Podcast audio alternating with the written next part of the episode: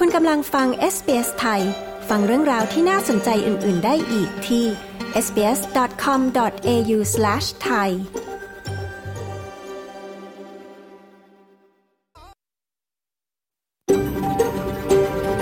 SBS A world of difference You're with SBS Thai on mobile, online and on radio คุณกำลังฟัง SBS ไทยทางโทรศัพท์มือถือออนไลน์และวิทยุ เราขอแสดงความขอบคุณเจ้าของดั้งเดิมของดินแดนที่เรากำลังกระจายเสียงจากที่นั่นในวันนี้ SBS ไทยขอแสดงความเคารพ ต่อชาววารันจูรีวอยวารัง ของชาติคูลิน และต่อผู้อาวุโสทั้งในอดีตและปัจจุบัน เรายังขอแสดงความขอบคุณเจ้าของดั้งเดิมของดินแดนชาวอบอริจิน และชาวเกาะทอร์เรสเตรตทั้งหมด ที่คุณกำลังรับฟังเราจากที่นั่นในวันนี้ สวัสดีค่ะ ขอต้อนรับเข้าสู่รายการ SBS ไทยนะคะ คืนนี้พระหัสบดีที่ 29 ธันวาคม พุทธศักราช 2565 ดิฉัน ปริสุทธ์สดใสดำเนินรายการค่ะ เรื่องราวที่เป็นไฮไลท์คืนนี้มีดังนี้ค่ะ Even when migrants are facing difficulties, they tend to send money home by, if necessary, making sacrifices, not eating enough, skipping a meal, สถิติล่าสุดพบลูกจ้างผู้ย้ายถิ่นในออสเตรเลียส่งเงินกลับไปให้ครอบครัวที่บ้านเกิดน้อยลงนับตั้งแต่เกิดโควิด น้อยแค่ไหน เพราะอะไรเรามีรายละเอียดค่ะ คือต้องบอกเลยว่างานแรกที่ผมทำเนี่ยมันเป็นงานที่แบบ เป็นงานเบสิกก่อน สิ่งเดียวที่เราต้องเริ่มเริ่มต้นได้ก็คือเราจะต้องไปเป็นเด็กปะยางนะครับเพื่อที่เราจะเริ่มศึกษาเรื่องเครื่องมือ เริ่มใช้ภาษาเริ่มอะไรนำกลับมาให้ฟังอีกครั้งกับสัมภาษณ์ยอดฮิตอันดับหนึ่งของ SBS ไทยประจำปี 2022 ค่ะ พลาดไม่ได้นะคะ แต่ช่วงแรกนี้ขอเชิญรับฟังการสรุปข่าวสั้นวันนี้กันก่อนค่ะ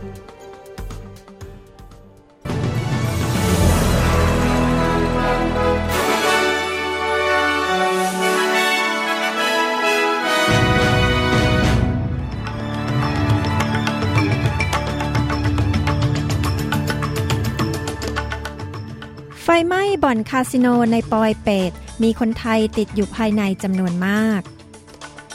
ซิดนีย์เตรียมจุดพลุส่งท้ายปีเก่าต้อนรับปีใหม่ตรการตาปีนี้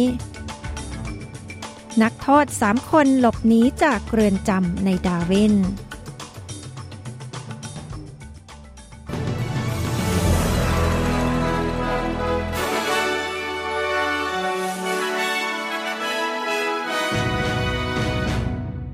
ดเหตุเพลิงไหม้คาสิโนฝั่งปอยเปตประเทศกัมพูชาติดกับสะแก้ว เจ้าหน้าที่กู้ภัยให้ข้อมูลว่ามีคนติดอยู่ในอาคารอีกจำนวนมาก เหตุการณ์นี้เกิดขึ้นเมื่อช่วงกลางดึกที่ผ่านมา ที่โรงแรม Grand Diamond City and Casino ซึ่งเป็นโรงแรมสูง 18 ชั้น ติดอันดับหนึ่งใน 10 คาสิโนขนาดใหญ่ฝั่งปอยเปตประเทศกัมพูชา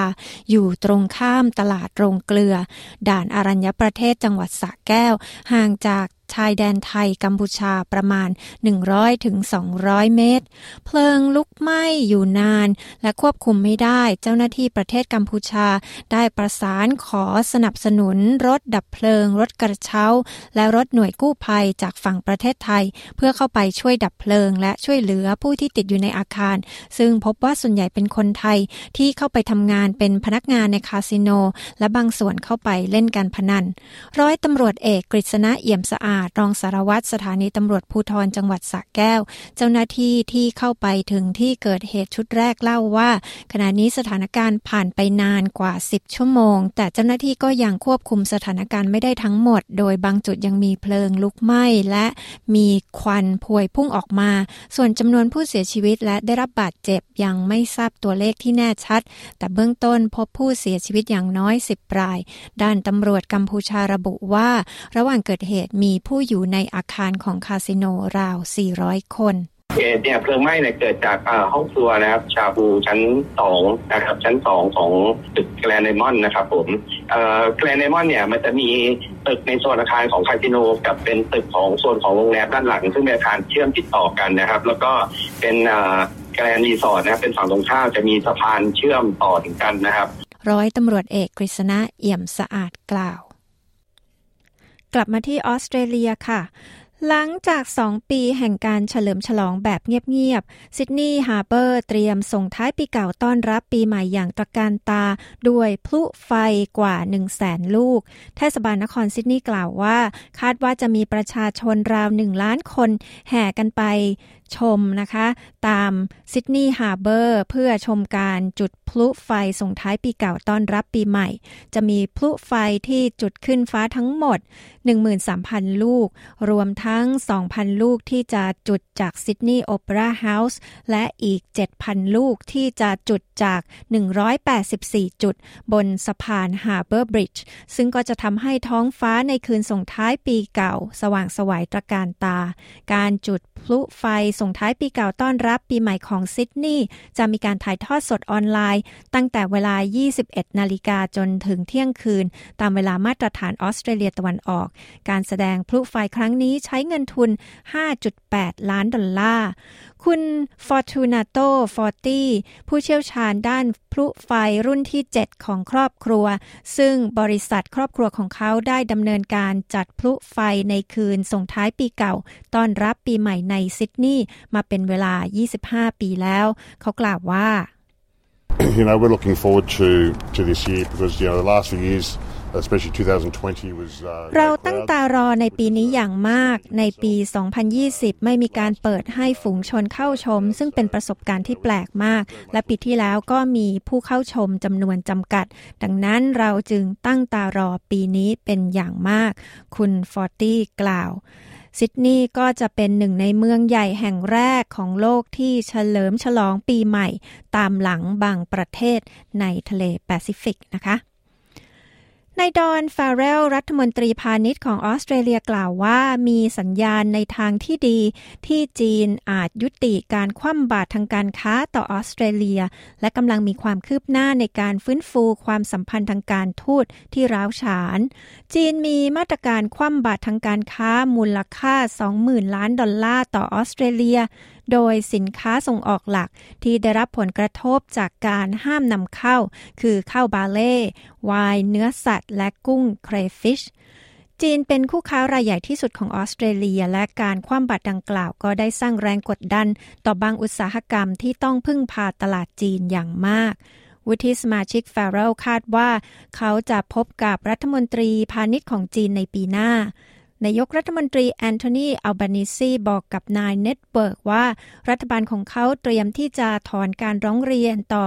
องค์การการค้าโลกเกี่ยวกับจีนสองกรณี หากจีนยกเลิกคำสั่งห้ามนำเข้าสินค้าออสเตรเลีย It is in Australia's national interest and the interests of our jobs uh, for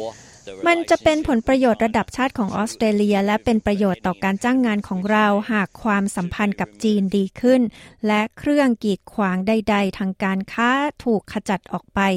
นายกรัฐมนตรีอัลบานีซีกล่าว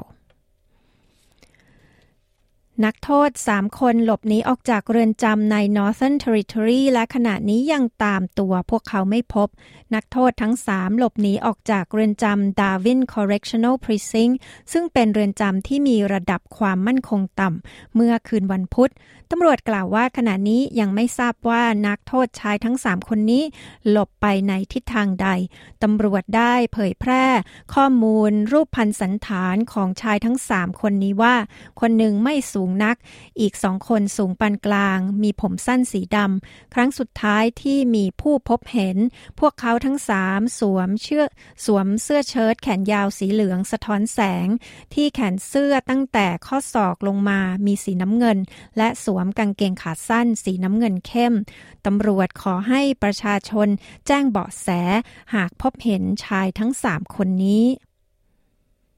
ไทยผลิตยาต้านไวรัสโควิด -19 ได้เองแล้ว เตรียมกระจายยาไปรักษาผู้ป่วยโควิด ผลการพัฒนายาต้านไวรัสโควิด -19 เป็นยาตัวใหม่ขององค์การเภสัชกรรม ใช้ชื่อยาโมโนเวีย หรือที่รู้จักกันในชื่อตัวยาโมโนพิราเวีย ในรูปแบบแคปซูลขนาด 200 มิลลิกรัม เป็นตัวยาหลักที่ใช้ในการรักษาโรคโควิด -19 ได้อย่างมีประสิทธิภาพ แต่ก่อนนั้นต้องนำเข้าจากต่างประเทศทั้งหมดโดยขณะนี้องค์การเภสัชกรรมเริ่มผลิตยาโมโนเวียได้เอง ประสิทธิภาพเทียบเท่ายาต้นแบบทำให้เกิดความมั่นคงทางยามียาเพียงพอที่จะใช้รักษาผู้ป่วยโควิด -19 ผู้ป่วยจะเข้าถึงยาได้มากขึ้น เภสัชกรหญิงนันทการสุวรรณปิดกกุลรองผู้อำนวยการองค์การเภสัชกรรมระบุว่า ได้เตรียมความพร้อมในการเริ่มผลิต และกระจายยาไปยังสถานพยาบาล ภาครัฐ และเอกชนปลายเดือนนี้ กลับมาที่ออสเตรเลียค่ะ จากการที่ประชาชนวิตกเรื่องแรงกดดันด้านค่าครองชีพ งานวิจัยล่าสุดของธนาคาร Commonwealth พบว่า ผู้คนในออสเตรเลียกำลังมองหาวิธีลดค่าใช้จ่ายในช่วงปีใหม่ เพิ่มเงินออมและเพิ่มรายได้ รายงานเป้าหมายทางการเงินประจำปี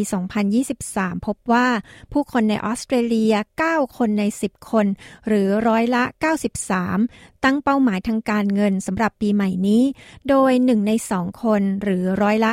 51 กล่าวว่าเป้าหมายสูงสุดทางการเงินของพวกเขา คือการลดค่าครองชีพและค่าใช้จ่ายต่างๆ ปณิธานปีใหม่ที่ได้รับความนิยมสูงสุดในหมู่ชาวออสเตรเลียยังรวมไปถึง การใช้จ่ายสิ่งของที่ไม่จำเป็นให้น้อยลง มีวินัยในการออมอย่างสม่ำเสมอมากขึ้น และหาวิธีที่จะมีรายได้พิเศษ นายวิลเมลเลอร์ หัวหน้านักวิทยาศาสตร์ด้านพฤติกรรมของธนาคาร Commonwealth กล่าวว่า มีการสนับสนุนให้ผู้บริโภคในออสเตรเลียกำหนดกลยุทธ์ทางการเงิน ที่จะนำไปสู่นิสัยทางการเงินที่ดีกว่า rather than big vague goals like getting on top of your money, get very specific. What is the behavior that you want to achieve to help you get to that goal? แทนที่จะตั้งเป้าหมายที่คลุมเครือให้เจาะจงลงไป พฤติกรรมอะไรที่คุณต้องการเพื่อบรรลุเป้าหมาย จากนั้นคิดว่าจะทำให้เกิดขึ้นอย่างไร วันไหนเมื่อไหร่ และกับใคร อย่าพึ่งเพียงแค่แรงใจ ซึ่งก็เป็นการเริ่มต้นที่ดี แต่จะค่อยๆ จางหายไปเมื่อเวลาผ่านไป ลองคิดถึงการใช้แอป หรือเครื่องมือต่างๆ มาช่วย และตั้งการชำระเงินอัตโนมัติ ควบคุมและจำกัดการใช้จ่ายของคุณ ซึ่งก็จะช่วยลดความกดดันที่ต้องพึ่งแรงใจอย่างเดียว และมีโอกาสมากกว่าที่จะบรรลุเป้าหมายเหล่านั้น นายเมลเลอร์ผู้เชี่ยวชาญด้านพฤติกรรมผู้บริโภคกล่าวแต่ช่วงนี้พักกันสักครู่ค่ะ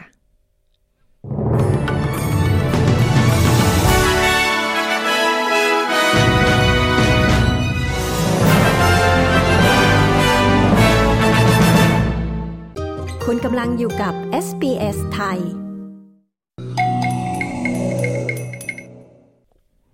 คุณกำลังฟังรายการ SBS ไทยกับดิฉัน ปริสุทธ์สดใสค่ะ คืนนี้นะคะเราก็จะมีเรื่องราวน่าสนใจทีเดียวนะคะ เกี่ยวกับเรื่องจำนวนเงินที่ลูกจ้างผู้ย้ายถิ่นฐานในออสเตรเลียนั้น ส่งกลับไปให้ครอบครัวที่บ้านเกิดนั้นลดลงตั้งแต่เกิดโควิดค่ะ เพราะอะไรลดลงมากเท่าไหร่ เรามีรายงานนะคะ ติดตามฟังกันค่ะ แต่ช่วงนี้นะคะ มาฟังข่าวเจาะลึกจากเมืองไทยกันค่ะ ฟังความคืบหน้าเหตุเพลิงไหม้ที่คาสิโนในปอยเปตกระทบคนไทยทั้งที่เป็นพนักงานที่นั่นและผู้ไปเล่นพนัน ทางการไทยเข้าไปให้ความช่วยเหลืออย่างไร และไทยเตรียมรับการเปิดประเทศของจีนอย่างไรบ้าง ติดตามได้จากรายงานข่าวสายตรงจากเมืองไทย โดยคุณชดาสมบูรณ์ผล ผู้สื่อข่าวพิเศษของ SBS ไทยประจำประเทศไทยค่ะ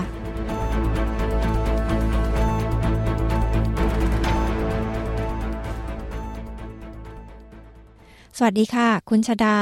เหตุเพลิงไหม้ที่คาสิโนในปอยเปตตอนนี้มีความคืบหน้าของเหตุการณ์อย่างไรบ้างคะเจ้าหน้าที่ประสานงานช่วยเหลือคนไทยในกัมพูชาได้เล่าเหตุการณ์ในขณะที่เกิดเหตุนะคะว่า ขนาดเกิดเพลิงไหม้นักท่องเที่ยวและพนักงานยังคงทำงานอยู่ในคาสิโน ซึ่งทุกคนต่างก็วิ่งหนีกันเพื่อจะออกไปทางประตูหน้า เพราะว่าประตูหนีไฟนั้นถูกล็อกเอาไว้ และไม่มีคนเปิดประตูให้ เพราะเจ้าหน้าที่ก็ต้องหนีเอาชีวิตรอดเหมือนกัน และเล่าด้วยนะคะว่าเหตุเพลิงไหม้ครั้งนี้ถือเป็นโศกนาฏกรรมครั้งแรกที่เกิดขึ้น โดยไร้แผนการควบคุมภายในโรงแรม เนื่องจากว่าที่ผ่านมาในฝั่งของกัมพูชา ไม่เคยมีการซ้อมอพยพหนีภัยมาก่อน และเครื่องมือดับเพลิงต่างๆ ก็ยังไม่ทันสมัยเท่าที่ควร ขณะที่เจ้าหน้าที่ฝ่ายไทยเองแม้ว่าจะเข้าพื้นที่ได้ แต่ก็ไม่สามารถเข้าไปภายในตัวอาคารได้ เนื่องจากว่าไม่มีแบบแปลนของอาคาร เพื่อจะมาตรวจสอบว่าจุดไหนเป็นจุดพื้นที่ใด และก็เลยเป็นอุปสรรคต่อการเข้าไปทำงานในพื้นที่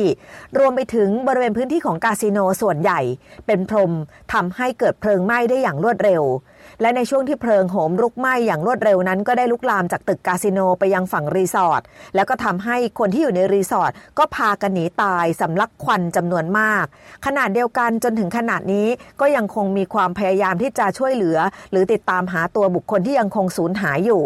และล่าสุดค่ะ ในส่วนของโรงพยาบาลจังหวัดสระแก้ว ที่รับผู้บาดเจ็บจากเพลิงไหม้ของบ่อนคาสิโน แกรนไดมอนด์ปอยเปตมารับรักษาตัวในประเทศไทยตอนนี้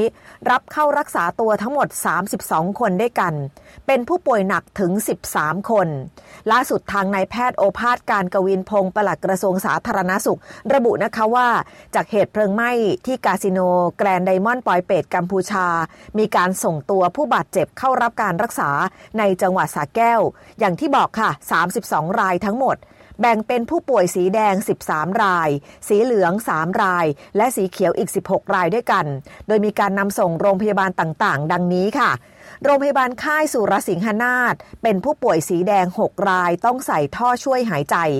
และมีการส่งต่อไปยังโรงพยาบาลสมเด็จพระยุพราชสักแก้ว อีกสามราย โรงพยาบาลอรัญญประเทศอีก 5 ราย ที่เป็นผู้ป่วยสีแดง และเป็นผู้ป่วยสีเหลือง 2 ราย โรงพยาบาลวัฒนานคร เป็นผู้ป่วยสีแดง 2 ราย และส่งต่อโรงพยาบาล สมเด็จพระยุพราชสระแก้วแล้ว เป็นผู้ป่วยสีเขียว 2 ราย โรงพยาบาลโคกสูง เป็นผู้ป่วยสีเหลือง 1 ราย และเป็นผู้ป่วยสีเขียวอีก 8 รายด้วยกัน และสุดท้ายคือโรงพยาบาลเกษมราชอรัญญประเทศ เป็นผู้ป่วยสีเขียว 3 ราย และพบว่ามีผู้เสียชีวิตอย่างเป็นทางางการแล้วที่เป็นคนไทย 1 รายด้วยกัน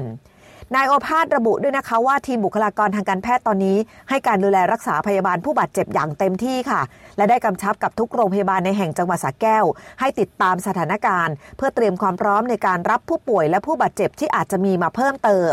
และในส่วนของโรงพยาบาลใกล้เคียงเอง ก็จะต้องเตรียมอุปกรณ์ให้พร้อม เพื่อสนับสนุนการช่วยเหลือหากมีการร้องขอ ในขณะเดียวกันได้มีการประสานหน่วยที่ดูแลผู้ป่วย ให้ดูแลอย่างใกล้ชิด โดยเฉพาะกรณีที่มีความเฉพาะทางทางด้านเป็นพิเศษ กับกรณีผู้ป่วยไฟไหม้น้ำร้อนลวก ซึ่งก็จะมีเจ้าหน้าที่จากโรงพยาบาลที่มีความชำนาญเรื่องนี้ มาให้การดูแล โดยมีการระดมมาจากทั้งภาคกลาง ภาคอีสาน และก็เข้ามุ่งหน้าไปที่จังหวัดสระแก้วค่ะทางการไทยนั้นเข้าไปประสานเกี่ยวกับการช่วยเหลืออย่างไรบ้าง เพราะว่ามีคนไทยได้รับผลกระทบจำนวนมากใช่ไหมคะ กระทรวงการต่างประเทศเองได้มีการตั้งศูนย์ดูแลคนไทยที่ประสบภัยด้วยนะคะ โดยนางการจนาพัชรโชค อธิบดีกรมสารนิเทศ และโฆษกกระทรวงการต่างประเทศ พูดถึงเหตุการณ์เพลิงไหม้ในครั้งนี้ค่ะ บอกว่า เหตุการณ์ที่เกิดขึ้นอยู่ตรงกันข้ามกับด่านผ่านแดนถาวรบ้านคลองลึก หรือว่าอำเภออรัญญประเทศจังหวัดสระแก้ว และจุดดังกล่าวนั้นนายเชิดเกียรติอัฏฐากร เอกอัครราชทูตณกรุงพนมเปญประเทศกัมพูชา ก็ได้รายงานข้อมูลเข้ามา เป็นระยะระยะให้กับทีมประเทศไทยได้รับทราบ รวมถึงมีการประสานกับทางผู้ว่าราชการจังหวัดสระแก้ว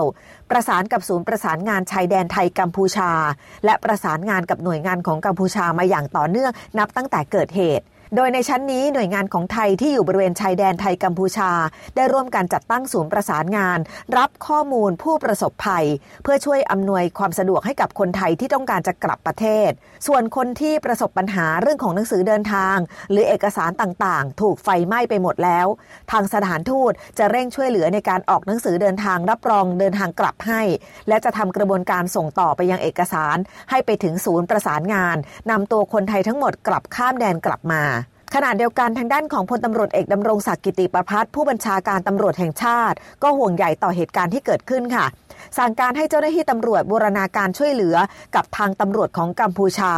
พร้อมกันนี้ยังได้มีการเปิดศูนย์ช่วยเหลือประสบภัย มีส่วนราชการที่เกี่ยวข้องมากมาย ไม่ว่าจะเป็นสอพออรัญญประเทศตมจังหวัดสระแก้ว ร่วมกับเจ้าหน้าที่ของจังหวัด และก็รวมไปถึงตั้งศูนย์รับแจ้งข้อมูลจากญาติผู้บาดเจ็บ และให้ตำรวจตชด สนับสนุนการปฏิบัติการช่วยเหลืออย่างรวดเร็วทันท่วงที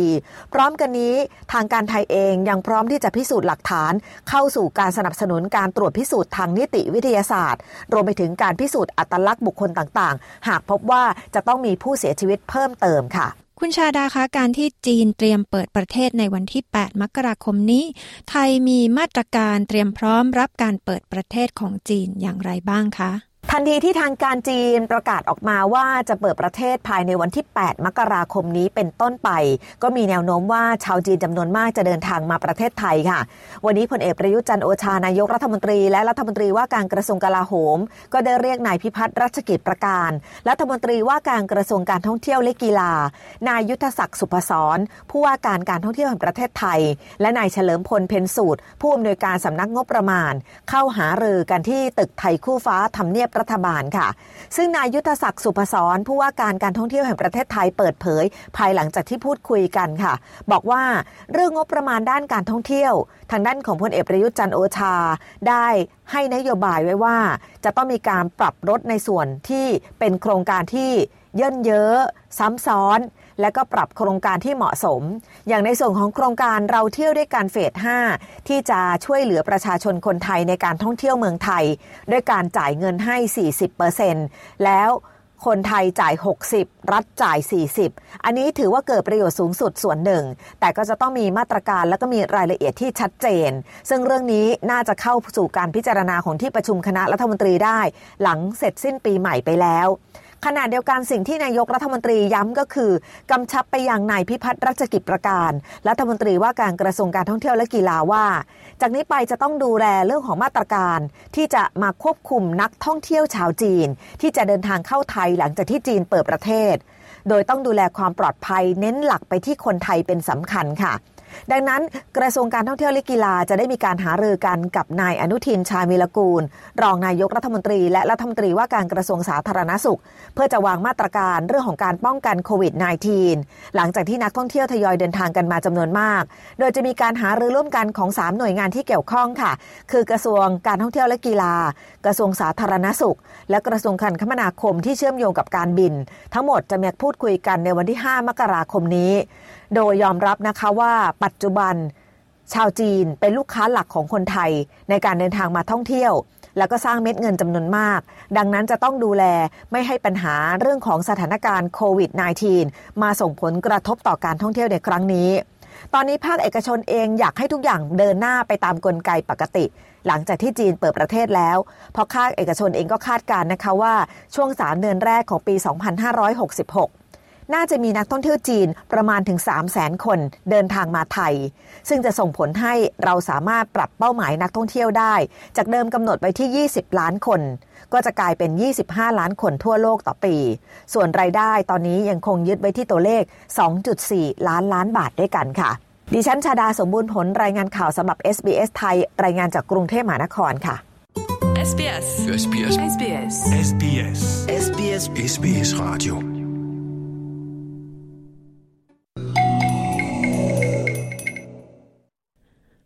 คุณกำลังฟัง s อ s ไทยกับดิฉัน ปริสุทธ์สดใสนะคะ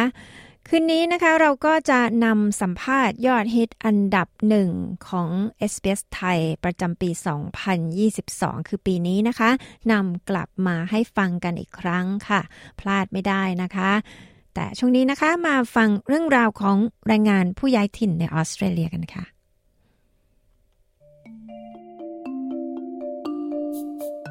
จำนวนเงินที่ผู้คนที่อาศัยอยู่ในออสเตรเลียส่งไปช่วยเหลือครอบครัวและญาติพี่น้องในประเทศอื่น ๆ นั้น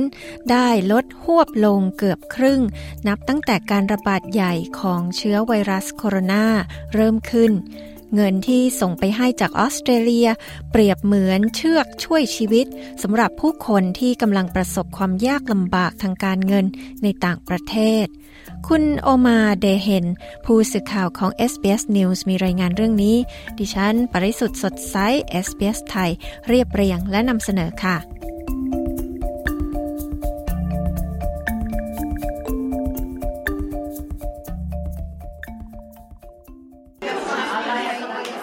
คือเสียงบรรยากาศงานเลี้ยงดื่มน้ำชาเพื่อการกุศลที่จัดขึ้นที่บ้านหลังหนึ่งในซิดนีย์ซึ่งมีความหมายเป็นการส่วนตัวต่อผู้เข้าร่วมงานทุกคน กองทุนสตรีชาวเลบานิสแห่งออสเตรเลียได้จัดกิจกรรมนี้ขึ้น เพื่อเรียรายเงินส่งไปให้แก่ครอบครัวและญาติมิตรของพวกเธอที่อาศัยอยู่ในประเทศเลบานอน คุณริมาบาเลช ประธานกลุ่มกล่าวว่า ผู้คนในเลบานอนกำลังประสบความยากลำบากในการดำเนินชีวิต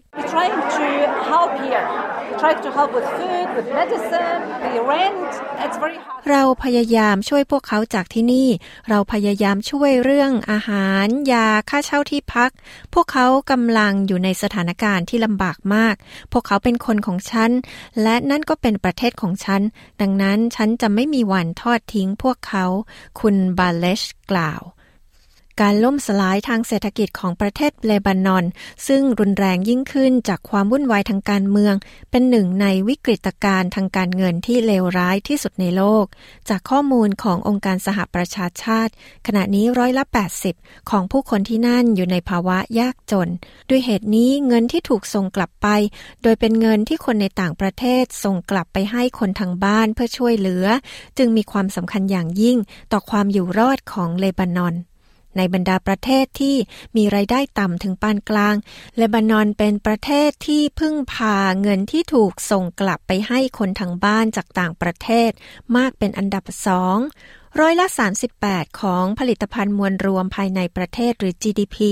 มาจากเงินที่ถูกส่งกลับไปให้จากต่างประเทศเหล่านั้น โดยเป็นรองก็แต่ประเทศตองกาเท่านั้น ซึ่งเงินเหล่านั้นคิดเป็นร้อยละ 50 ของ GDP ตามมาด้วยซามัว ทาจิกิสถาน และเคิร์กิสถาน ซึ่งประเทศเหล่านี้จัดอยู่ใน 5 อันดับแรกของโลก คุณดิลิปราธาหัวหน้านักเศรษฐศาสตร์ของธนาคารโลกอธิบายเรื่องนี้ว่า We have noticed this phenomenon countries that are poor countries that are facing difficulties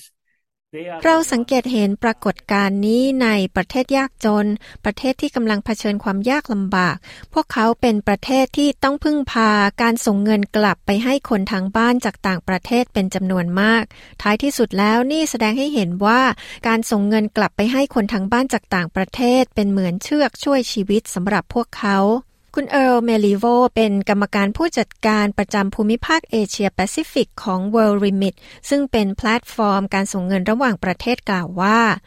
การส่งเงินจากต่างประเทศกลับไปให้ญาติพี่น้องมีความเชื่อมโยงอย่างใกล้ชิดกับการย้ายถิ่นฐาน The migrant workers main objective really is to send money back home จริงๆ แล้ววัตถุประสงค์หลักของลูกจ้างผู้ย้ายถิ่นฐานคือการส่งเงินกลับบ้าน นั่นเป็นเหตุผลหลักเลยว่าทำไมพวกเขาส่วนใหญ่จึงไปทำงานในต่างประเทศ ก็เพื่อจุนเจือครอบครัว คุณเมลิโวกล่าว ธนาคารโลกพบว่ามีการส่งเงินระหว่างประเทศไปให้ญาติพี่น้อง รวมเกือบ 1.2 ล้านล้านดอลลาร์ทั่วโลกในปีนี้ โดยเงินเหล่านั้นส่วนใหญ่ถูกส่งไปยังประเทศที่มีรายได้ต่ำถึงปานกลาง แต่ไม่รวมจีน ซึ่งสำหรับประเทศเหล่านั้นนี่เป็นแหล่งเงินทุนที่สำคัญจากภายนอกประเทศของพวกเขา โดยมากกว่าการลงทุนหรือมากกว่าความช่วยเหลือจากต่างประเทศอินเดียติดอันดับหนึ่งในปีนี้ โดยได้รับเงินที่โอนไปให้จากผู้คนในต่างประเทศ 150,000 ล้านดอลลาร์ นำหน้าเม็กซิโก จีน ฟิลิปปินส์ และอียิปต์ ตามลำดับ โดยเงินเหล่านั้นถูกส่งไปให้ เพื่อใช้เป็นค่าใช้จ่ายสำหรับสิ่งต่างๆ เช่น ค่ายา ค่าเช่าที่พัก ค่าเล่าเรียน ค่าน้ำค่าไฟ และอาหาร ปี 2022 เป็นปีที่สภาวะทางการเงินทั่วโลกไร้เสถียรภาพ แต่คุณดิลิปปราธากล่าวว่าอัตราเงินเฟอ้อที่พุ่งสูงและวิกฤตค่าครองชีพในประเทศที่พัฒนาแล้ว ส่วนใหญ่ก็ไม่ได้ขัดขวางให้ผู้คนในต่างประเทศ ส่งเงินไปให้ครอบครัวของพวกเขาในประเทศบ้านเกิด Even when migrants are facing difficulties they tend to send money home by if necessary แม้ในขณะที่ผู้ย้ายถิ่นฐานจะเผชิญกับความยากลำบาก พวกเขามักจะส่งเงินกลับบ้าน หากจำเป็นก็จะเสียสละโดยกินน้อยลง กินมื้อเว้นมื้อ แชร์ที่พักกับคนอื่น และแม้แต่ทำงานมากกว่าปกติ คุณราธากล่าว คุณเจเนกากรอส คุณแม่ลูกสองจากเมลเบิร์น ส่งเงินเดือนส่วนหนึ่งกลับไปให้ครอบครัวที่ฟิลิปปินส์แม้ว่าตัวเธอเองจะต้องเผชิญกับความกดดันทางการเงินก็ตาม I've been watching the interest rates go up and up and up. We've got to keep track of our daily and you know um, regular เราเฝ้าดูอัตราดอกเบี้ยที่มีแต่ขึ้นกับขึ้น เราต้องจับตาดูค่าใช้จ่ายรายวันของเราและรายจ่ายประจำที่เราต้องจ่าย มันไม่ง่ายเลย แต่การส่งเงินกลับไปให้คนทางบ้าน เป็นเหมือนวัฒนธรรมอย่างหนึ่ง เป็นส่วนหนึ่งของวัฒนธรรมฟิลิปปินส์เป็นสิ่งที่พวกเราโตมากับมัน ฉันส่งเงินกลับบ้านไปให้มากกว่าปกติ ตามจำนวนที่พวกเขาจำเป็นต้องใช้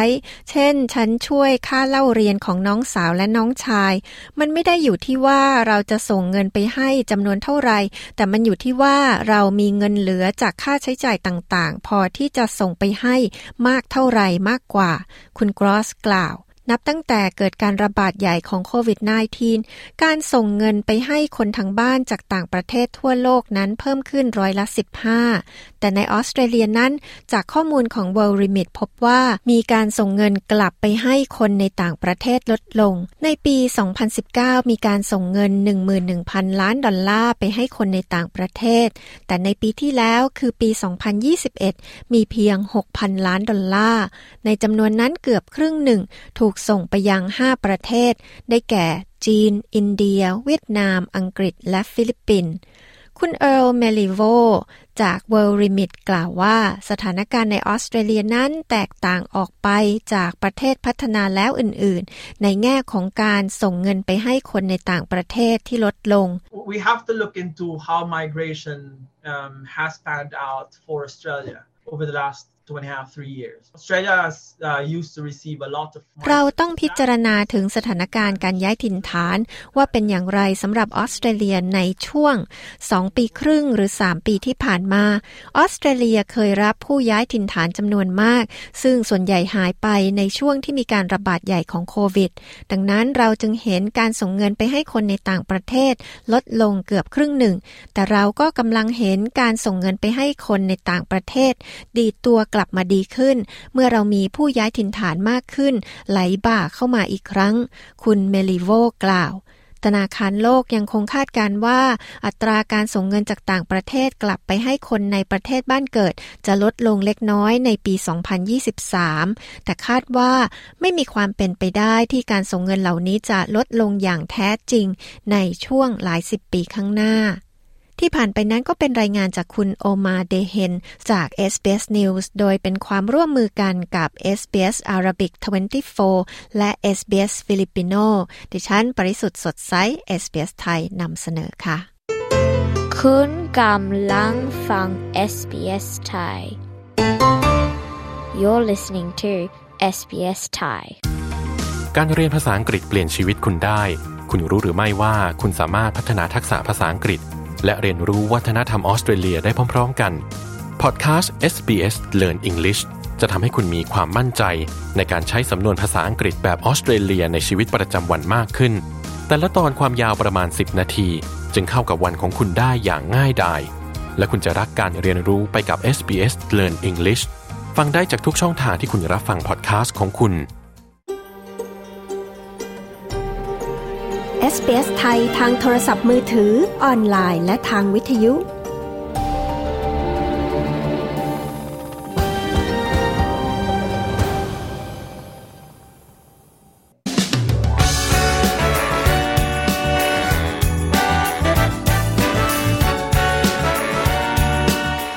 เรื่องยอดฮิตอันดับที่หนึ่งของปี 2022 There's a magic in the air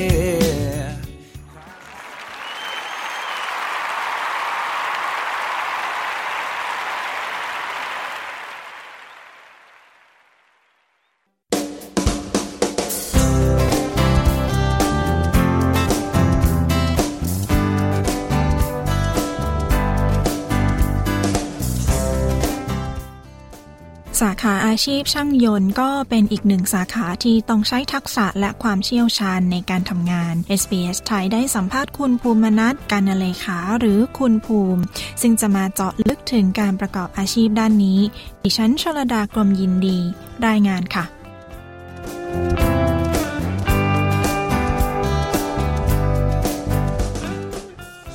ครับ สวัสดีครับ ผมชื่อภูมินัทกันนเลขานะครับผม ชื่อเล่นชื่อภูมินะครับผม คุณภูมิช่วยเล่าตั้งแต่เริ่มมาอยู่ออสเตรเลียครั้งแรกได้ไหมคะ จนมาเป็นช่างเนี่ยค่ะ ว่าเส้นทางเป็นยังไงบ้างคะ ก็คือเราก็ดูแลรถที่บ้านนะครับผม ก็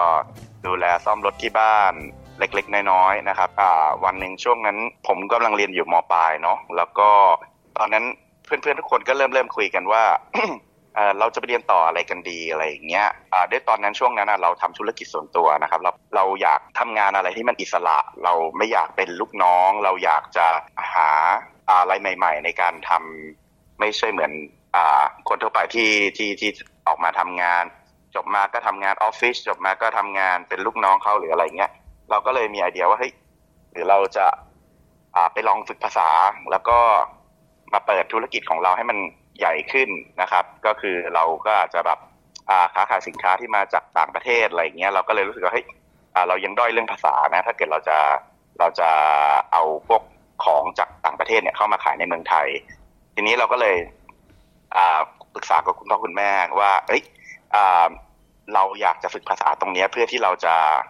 จะจะจะเขาเรียกว่ายังไงอะขยับขยายกิจการ หรือจะนำสินค้าจากต่างประเทศเข้ามาขายที่เมืองไทย เราก็เลย บอกคุณพ่อคุณแม่ว่าเฮ้ยเราอยากอ่าเรียนภาษาผลสุดท้ายก็ตัดสินใจว่าจะมาที่เมลเบิร์นก็ยื่นขอวีซ่งวีซ่าแล้วก็ช่วงช่วงที่มาใหม่ ๆ เราก็เลยพยายามหางานขอถามนิดนึงได้ไหมคะ ตอนนั้นปีอะไรคะโอ้ย้อนกลับไปน่าจะประมาณปีสองพันอ่าสองพันสองสองน่าจะประมาณสองพันสามสองพันสองสองพันสามอะไรประมาณนั้นนะครับผม ความรู้สึกตอนที่บินครั้งแรกนี่รู้สึกยังไงครับ ตอนนั้นรู้สึกแบบ เฮ้ยเราอยู่บนเครื่องแล้วเรารู้สึกว่าเฮ้ยแล้วเราจะไปหาใครแล้วเราเราไม่รู้จักใครเลย แล้วเราจะเริ่มต้นตรงไหนคือความที่ไม่มีญาติไม่มีอะไรอยู่ที่เนี่ย เราก็เลยจัดแจงในการเช่าเป็นบ้านโฮสก็คือเรามาจะมาอยู่กับฝรั่งก่อนนะครับ เบื้องต้นรู้สึกเราจะบุกไว้ประมาณ 3 เดือนนะครับผมเพื่อที่เราจะมาเรียนรู้เบสิกการอยู่อาศัยที่นี่ว่าจะยังไงนะครับ ด้วยความที่ผมเป็นคนที่แบบเราเรามาต่างเมืองนะเราก็เลยจะทำความรู้จักคนที่อยู่บนเครื่องก็เราก็คิดว่า คนที่อยู่บนเครื่องก็คือคนที่อยู่โลโก้ที่นี่แหละ อะไรเงี้ยเผื่อเขาจะช่วยแนะนำอะไรเราได้ ก็ตอนนั้นรู้สึกจะนั่งกับข้างๆคุณป้าท่านหนึ่งนะครับ เป็นคนไทยนะครับ ก็พอดีอ่าจะมีสามีอยู่ที่นี่มีลูกอยู่ที่นี่นะครับ ก็เลยขอขออนุญาตขอคอนแทคคุณป้าไว้เผื่อแบบเออเกิดเราไม่รู้อะไรแล้วเราต่อเราไม่เข้าใจอะไรยังไง เราจะได้รบกวนติดต่อคุณป้า หลังจากคุยกับคุณป้าเสร็จเราถาม น่าจะรุ่นรุ่นเดียวกับเรานะครับเขาเขาขออนุญาต เอ่ยชื่อนะครับ เพราะว่าชื่อเป็นชื่อธรรมดานี่แหละก็คุณวีนะครับ ก็คุณวีเนี่ยมาเรียนแล้วก็มาทำงานที่นี่นะครับ ก็คุณวีก็แนะนำว่านู่นนี่นั่นเฮ้ยเธอโอเค แต่ถ้าเธอไม่มีงานเนี่ยถ้าเธออยากจะหางานเนี่ย ยังไงโทรมาหาเราเบอร์นี้นะอะไรอย่างเงี้ยด้วยความที่สมัยก่อนมันไม่มีการโพสต์อยู่ในกลุ่มว่าเฮ้ยมาทำงานที่นี่ได้นะมาตรงนี้นะอะไรอย่างเงี้ยได้ คือเราจะใช้เป็น ถามเพื่อนก็คือถามคุณวีก่อนคุณวีก็คือเหมือนคนแรกเลยที่ที่ที่เราพึ่งพาเขาอ่าก็เป็นคุณวีแหละครับ ที่ผมโทรหาแล้วก็เริ่มถามเรื่องงานนะครับ คุณวีก็เลยแนะนำว่าโอเค หรือเธอจะมาทำกับฉันไหมล่ะฉันตอนนี้ฉันทำอยู่ที่ร้านร้านพี่คนไทยอยู่อะไรเงี้ย ตอนนั้นจะอยู่แถวแถวคิวเนาะเป็นร้านอาหารไทยร้านหนึ่งเราก็ด้วยความที่เราไม่รู้เรื่องอะไรเลย เราก็ไม่เคยทำอาหารเนาะเราก็ไม่เคยทำอะไรเงี้ยเราก็เลยอ่าแล้วเขาหาตำแหน่งอะไร เพราะว่าเรา ตอนนั้นเราไม่มี skill อะไรเลย เรา skill เดียวที่เรามีคือการขับรถนะครับพี่เขาก็เลยว่าเอ้ยไม่ต้องกลัวเข้ามาเลยเดี๋ยวเดี๋ยวพี่เขาก็สอนงานให้ทำอะไรเหมือนตามที่คนไทยที่เขาทำกันอะล้างจานหั่นผักทำ entrée ขับรถส่ง home อะไรเงี้ย ก็หลังจากที่คุณวีแนะนำก็คุณวีก็เลยฝากงานให้เลยนะครับ หลังจากที่ผมตอบตกลงโอเค ลองดูอะไรเงี้ย แล้วทำยังไงถึงได้มาทำอาชีพนี้คะพี่ตอนตอนนั้นนี่มีความรู้มาบ้างแล้วเริ่มที่นี่ยังไงคะสมัยก่อนเนี่ย ผมมีความชอบการซ่อมการอะไรมาตั้งแต่เด็กก็คือดูแลรถที่บ้านให้อะไรได้ ทั้งทั้งที่เราก็ไม่ได้รู้เราก็แกะนู่นนี่นั่นของที่บ้านรถที่บ้านละ่ะแล้วเราก็ซ่อมจนเราเราเรียนรู้ไปกับมันนะครับ แต่ตอนที่เรามาอยู่ที่ออสเตรเลียเนี่ย ตอนนั้นเนี่ยเราเรียนอยู่โรงเรียนภาษาเนาะทีเนี้ยตอนนั้นเนี่ย การที่จะสิ้นสุด semester จะเรียนจบแล้ว เราก็เริ่มจะต้องหาอาชีพที่เราจะทำต่อที่นี่ก็คืออตอนนั้นรู้สึกว่าจะมีกฎเพิ่งประกาศออกมาว่าเฮ้ยคุณสามารถเป็นช่างซ่อมรถได้ แล้วสามารถขอ PR ได้นะ อะไรเงี้ย ตอนนั้นเราก็เลยคิดว่าเฮ้ยเราหรือว่าเราจะใช้ skill ที่เรามีที่เราแบบเราเราเราเราสามารถซ่อมรถที่บ้านได้อะไรเงี้ย หรือเราจะลองมาเรียนตรงนี้ ก็เลยปรึกษากับคุณพ่อคุณแม่อะไรเงี้ย นะครับ ก็เลยแต่ด้วยความที่ที่คุณพ่อคุณแม่เนี่ยที่อยู่ที่เมืองไทยเนี่ย การการที่มองว่าเป็นเรื่องซ่อมรถหรือว่างานช่างงานอะไรอย่างเงี้ยที่เมืองไทยเขาเพราะด้วยความที่คุณพ่อคุณแม่เป็นครูด้วยเขาก็จะมองว่าเฮ้ยจะไปทำงานพวกอ่าชั้นล่างๆทำไม เพราะว่าอ่าทำไมหนูไม่ทำงานที่มันแบบเออดี ๆ อะไรอย่างเงี้ยไม่อยากให้มาทำงานพวกอาชีพพวกนี้จะดูแบบนึกออกไหมค่อนข้างตลาดล่างอะไรอย่างเงี้ยเขาเขาเออคุณพ่อคุณแม่เขาไม่ไม่เข้าใจว่า การทำงานที่เนี่ยทุกอาชีพของที่เนี่ยมันมีค่าเท่ากันหมดเลย ไม่ว่าจะคุณจะเป็นคนเก็บขยะ ไม่ว่าคุณจะเป็นคนทาสี ไม่ว่าคุณจะทำอาชีพอะไรที่ออสเตรเลียเนี่ย ถ้าเกิดคุณตั้งใจทาสี คุณตั้งใจเก็บขยะ คุณสามารถซื้อรถเฟอร์รารี่ได้ คุณสามารถผ่อนรถเฟอร์รารี่ได้นึกออกไหมฮะค่ะซึ่งซึ่งซึ่งมัน impossible กับที่เมืองไทย เพราะว่าเขาก็จะมองว่า เอ้ยคุณเป็นช่างคุณก็อยู่แค่เนี้ย ตอนเย็นคุณก็นั่งกินเหล้าคุณก็ตีกันนู่นนี่นั่น ตอนคุณเรียนคุณก็เรียนเสร็จคุณก็ไปตีกันอะไรเงี้ยคือเขาจะมีมุมมองอย่างนี้ไงเพราะว่าด้วยความที่ระบบของออสเตรเลียเนี่ยเขาทำได้ดีมาก อย่างที่เนี่ยคุณมาโทรเรียกมาปุ๊บมาช่างมาช่างมาซ่อมท่อประปาเนี่ยเขาคิดคุณก่อนเลยอ่าดิโนสติกเช็คเบื้องต้นเนี่ยร้อยหนึ่งร้อยี่สิบชั่วโมงละแปดสิบชั่วโมงละร้อยหรืออะไรเงี้ยก็ว่าไป เพราะว่านั่นคืองาน professional ะครับเขามองว่างานพวกนี้เป็น professional ทุกคนที่ประเทศออสเตรเลียเนี่ย respect งานพวกนี้ คุณภูมิช่วยเล่าให้ฟังหน่อยได้ไหมคะว่า การที่จะมาเส้นทางเนี้ยค่ะ นอกจากต้องมีทักษะในเรื่องของความรู้เรื่องเครื่องยนต์แล้วเนี่ย เรื่องภาษาเนี่ยค่ะสำคัญไหมคะ ในส่วนของภาษาเนี่ยครับอ่าก็ค่อนข้างสำคัญนะครับ เพราะว่าด้วยความที่เราเนี่ยจะต้องสื่อสารกับ customer ลูกค้า เราจะต้องอ่าสื่อสารกับ ร้านขายอะไร เราจะต้องสื่อสารกับอ่า technical information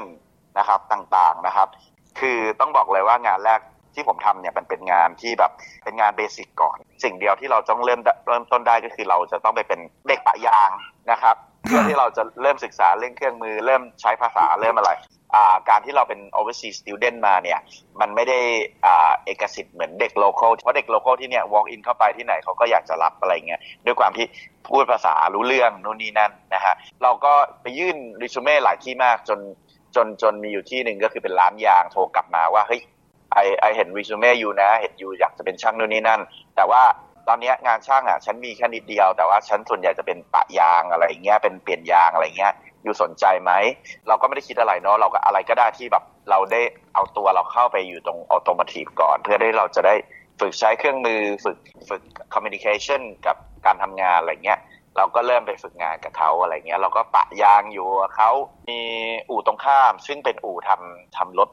พวกรถยุโรปอะไรเงี้ยครับตอนนั้นเราก็ไม่รู้ว่าเขาทำอะไรเขาบอกเฮ้ยเขากำลังจะเปิดอู่ใหม่นะ อยู่ที่ในเมืองเมลเบิร์นอะไรเงี้ย you สนใจที่จะไปทำกับ I ไหมอะไรเงี้ยเราก็เลยเฮ้ยโอเค เราจังหวะว่างพอดี สรุปว่าเราไปถึงอู่นั้น สรุปมันคืออู่ซ่อมรถเฟอร์รารี่เราก็เลยใช่เราก็เลยค่อนข้างช็อกนิดหนึ่งเราก็ได้เราเราก็ได้อยู่ทีมอ่าโลตัสเราได้ทำรถเฟอร์รารี่เราได้ทำรถอ่า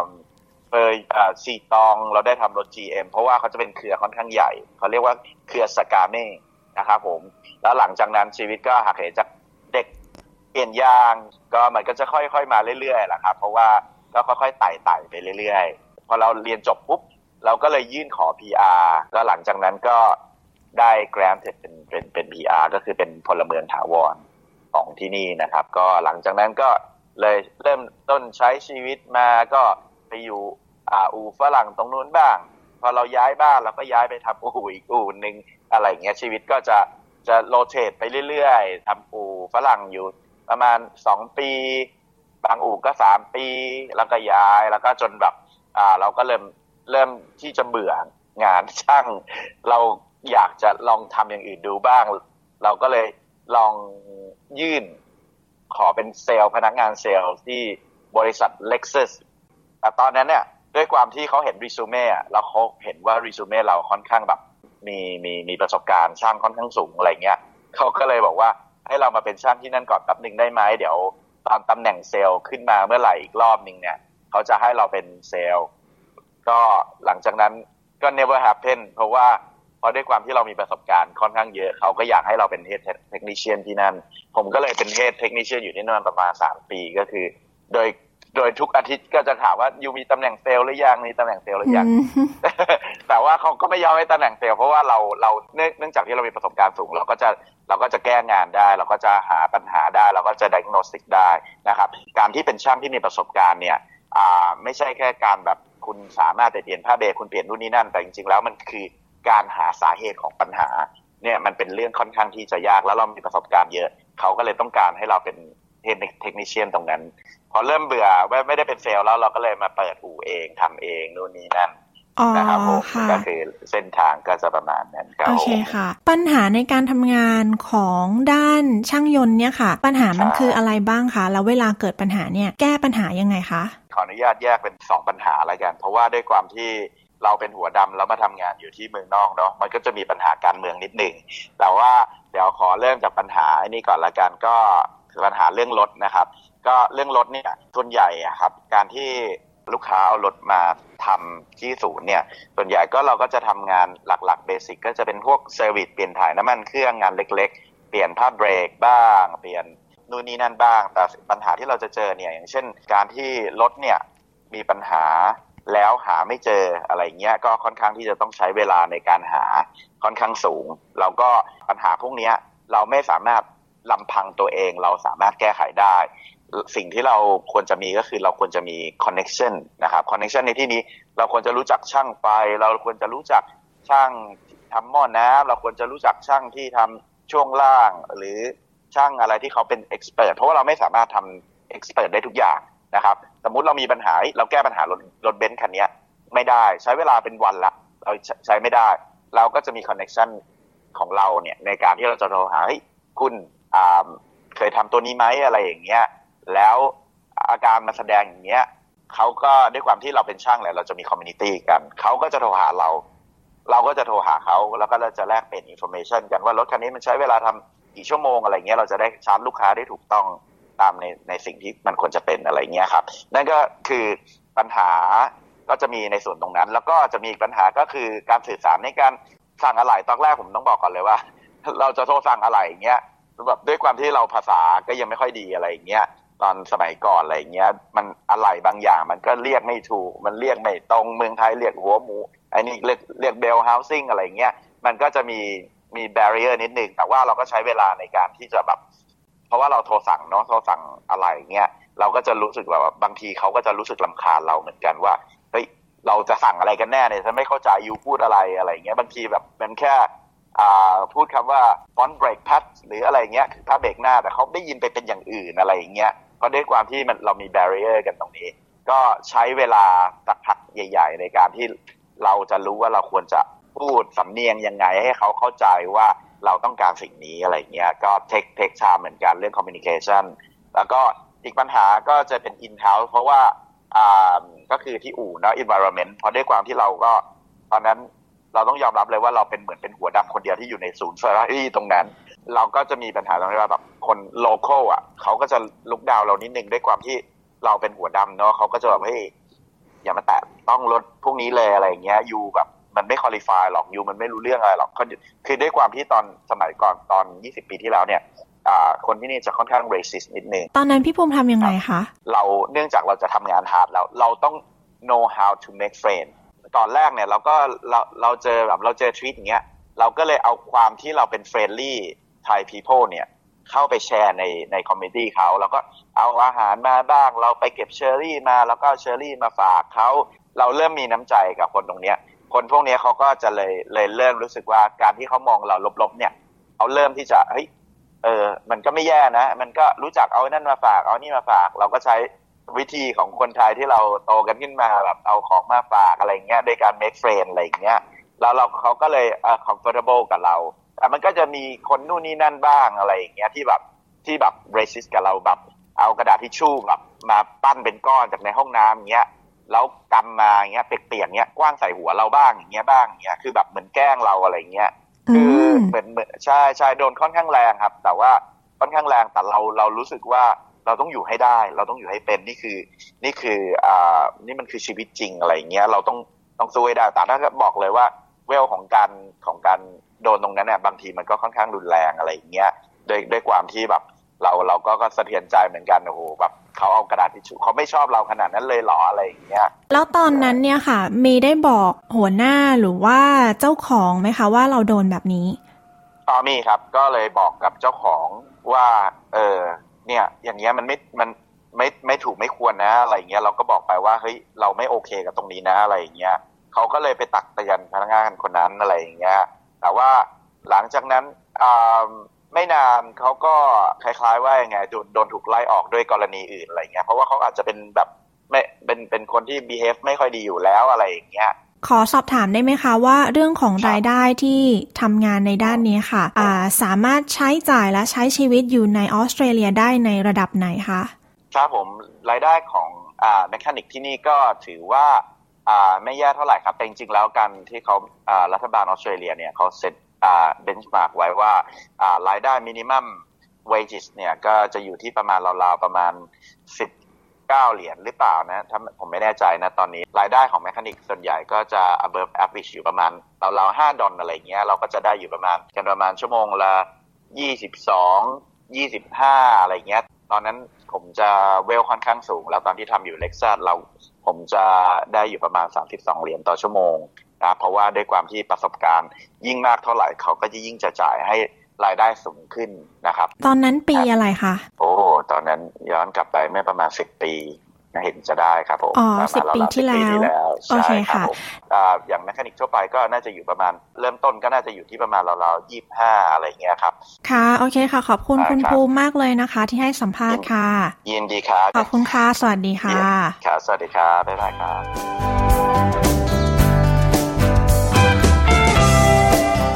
ที่จบไปนั้นคือบทสัมภาษณ์เจาะลึกช่างยนต์คนไทยในออสเตรเลีย คุณภูมินัทกันเลขานะคะ ดิฉันชลดากรมยินดี รายงานค่ะ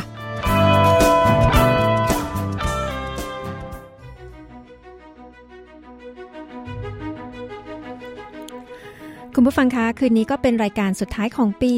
2022 นี้แล้วนะคะ ดิฉันในฐานะตัวแทน SBS ไทย ขอให้คุณผู้ฟังทุกท่านมีความสุขสนุกสนานและปลอดภัยในการฉลองส่งท้ายปีเก่าตอนรับปีใหม่ 2023 ที่กำลังจะมาถึงสุดสัปดาห์นี้นะคะและสำหรับรายการวันนี้หมดเวลาลงแล้วค่ะ ดิฉัน ปริสุทธ์สดใสขอลาไปก่อน ขอบคุณทุกท่านที่ติดตามรับฟังนะคะ พบกับเราได้ใหม่ในสัปดาห์หน้า สวัสดีค่ะ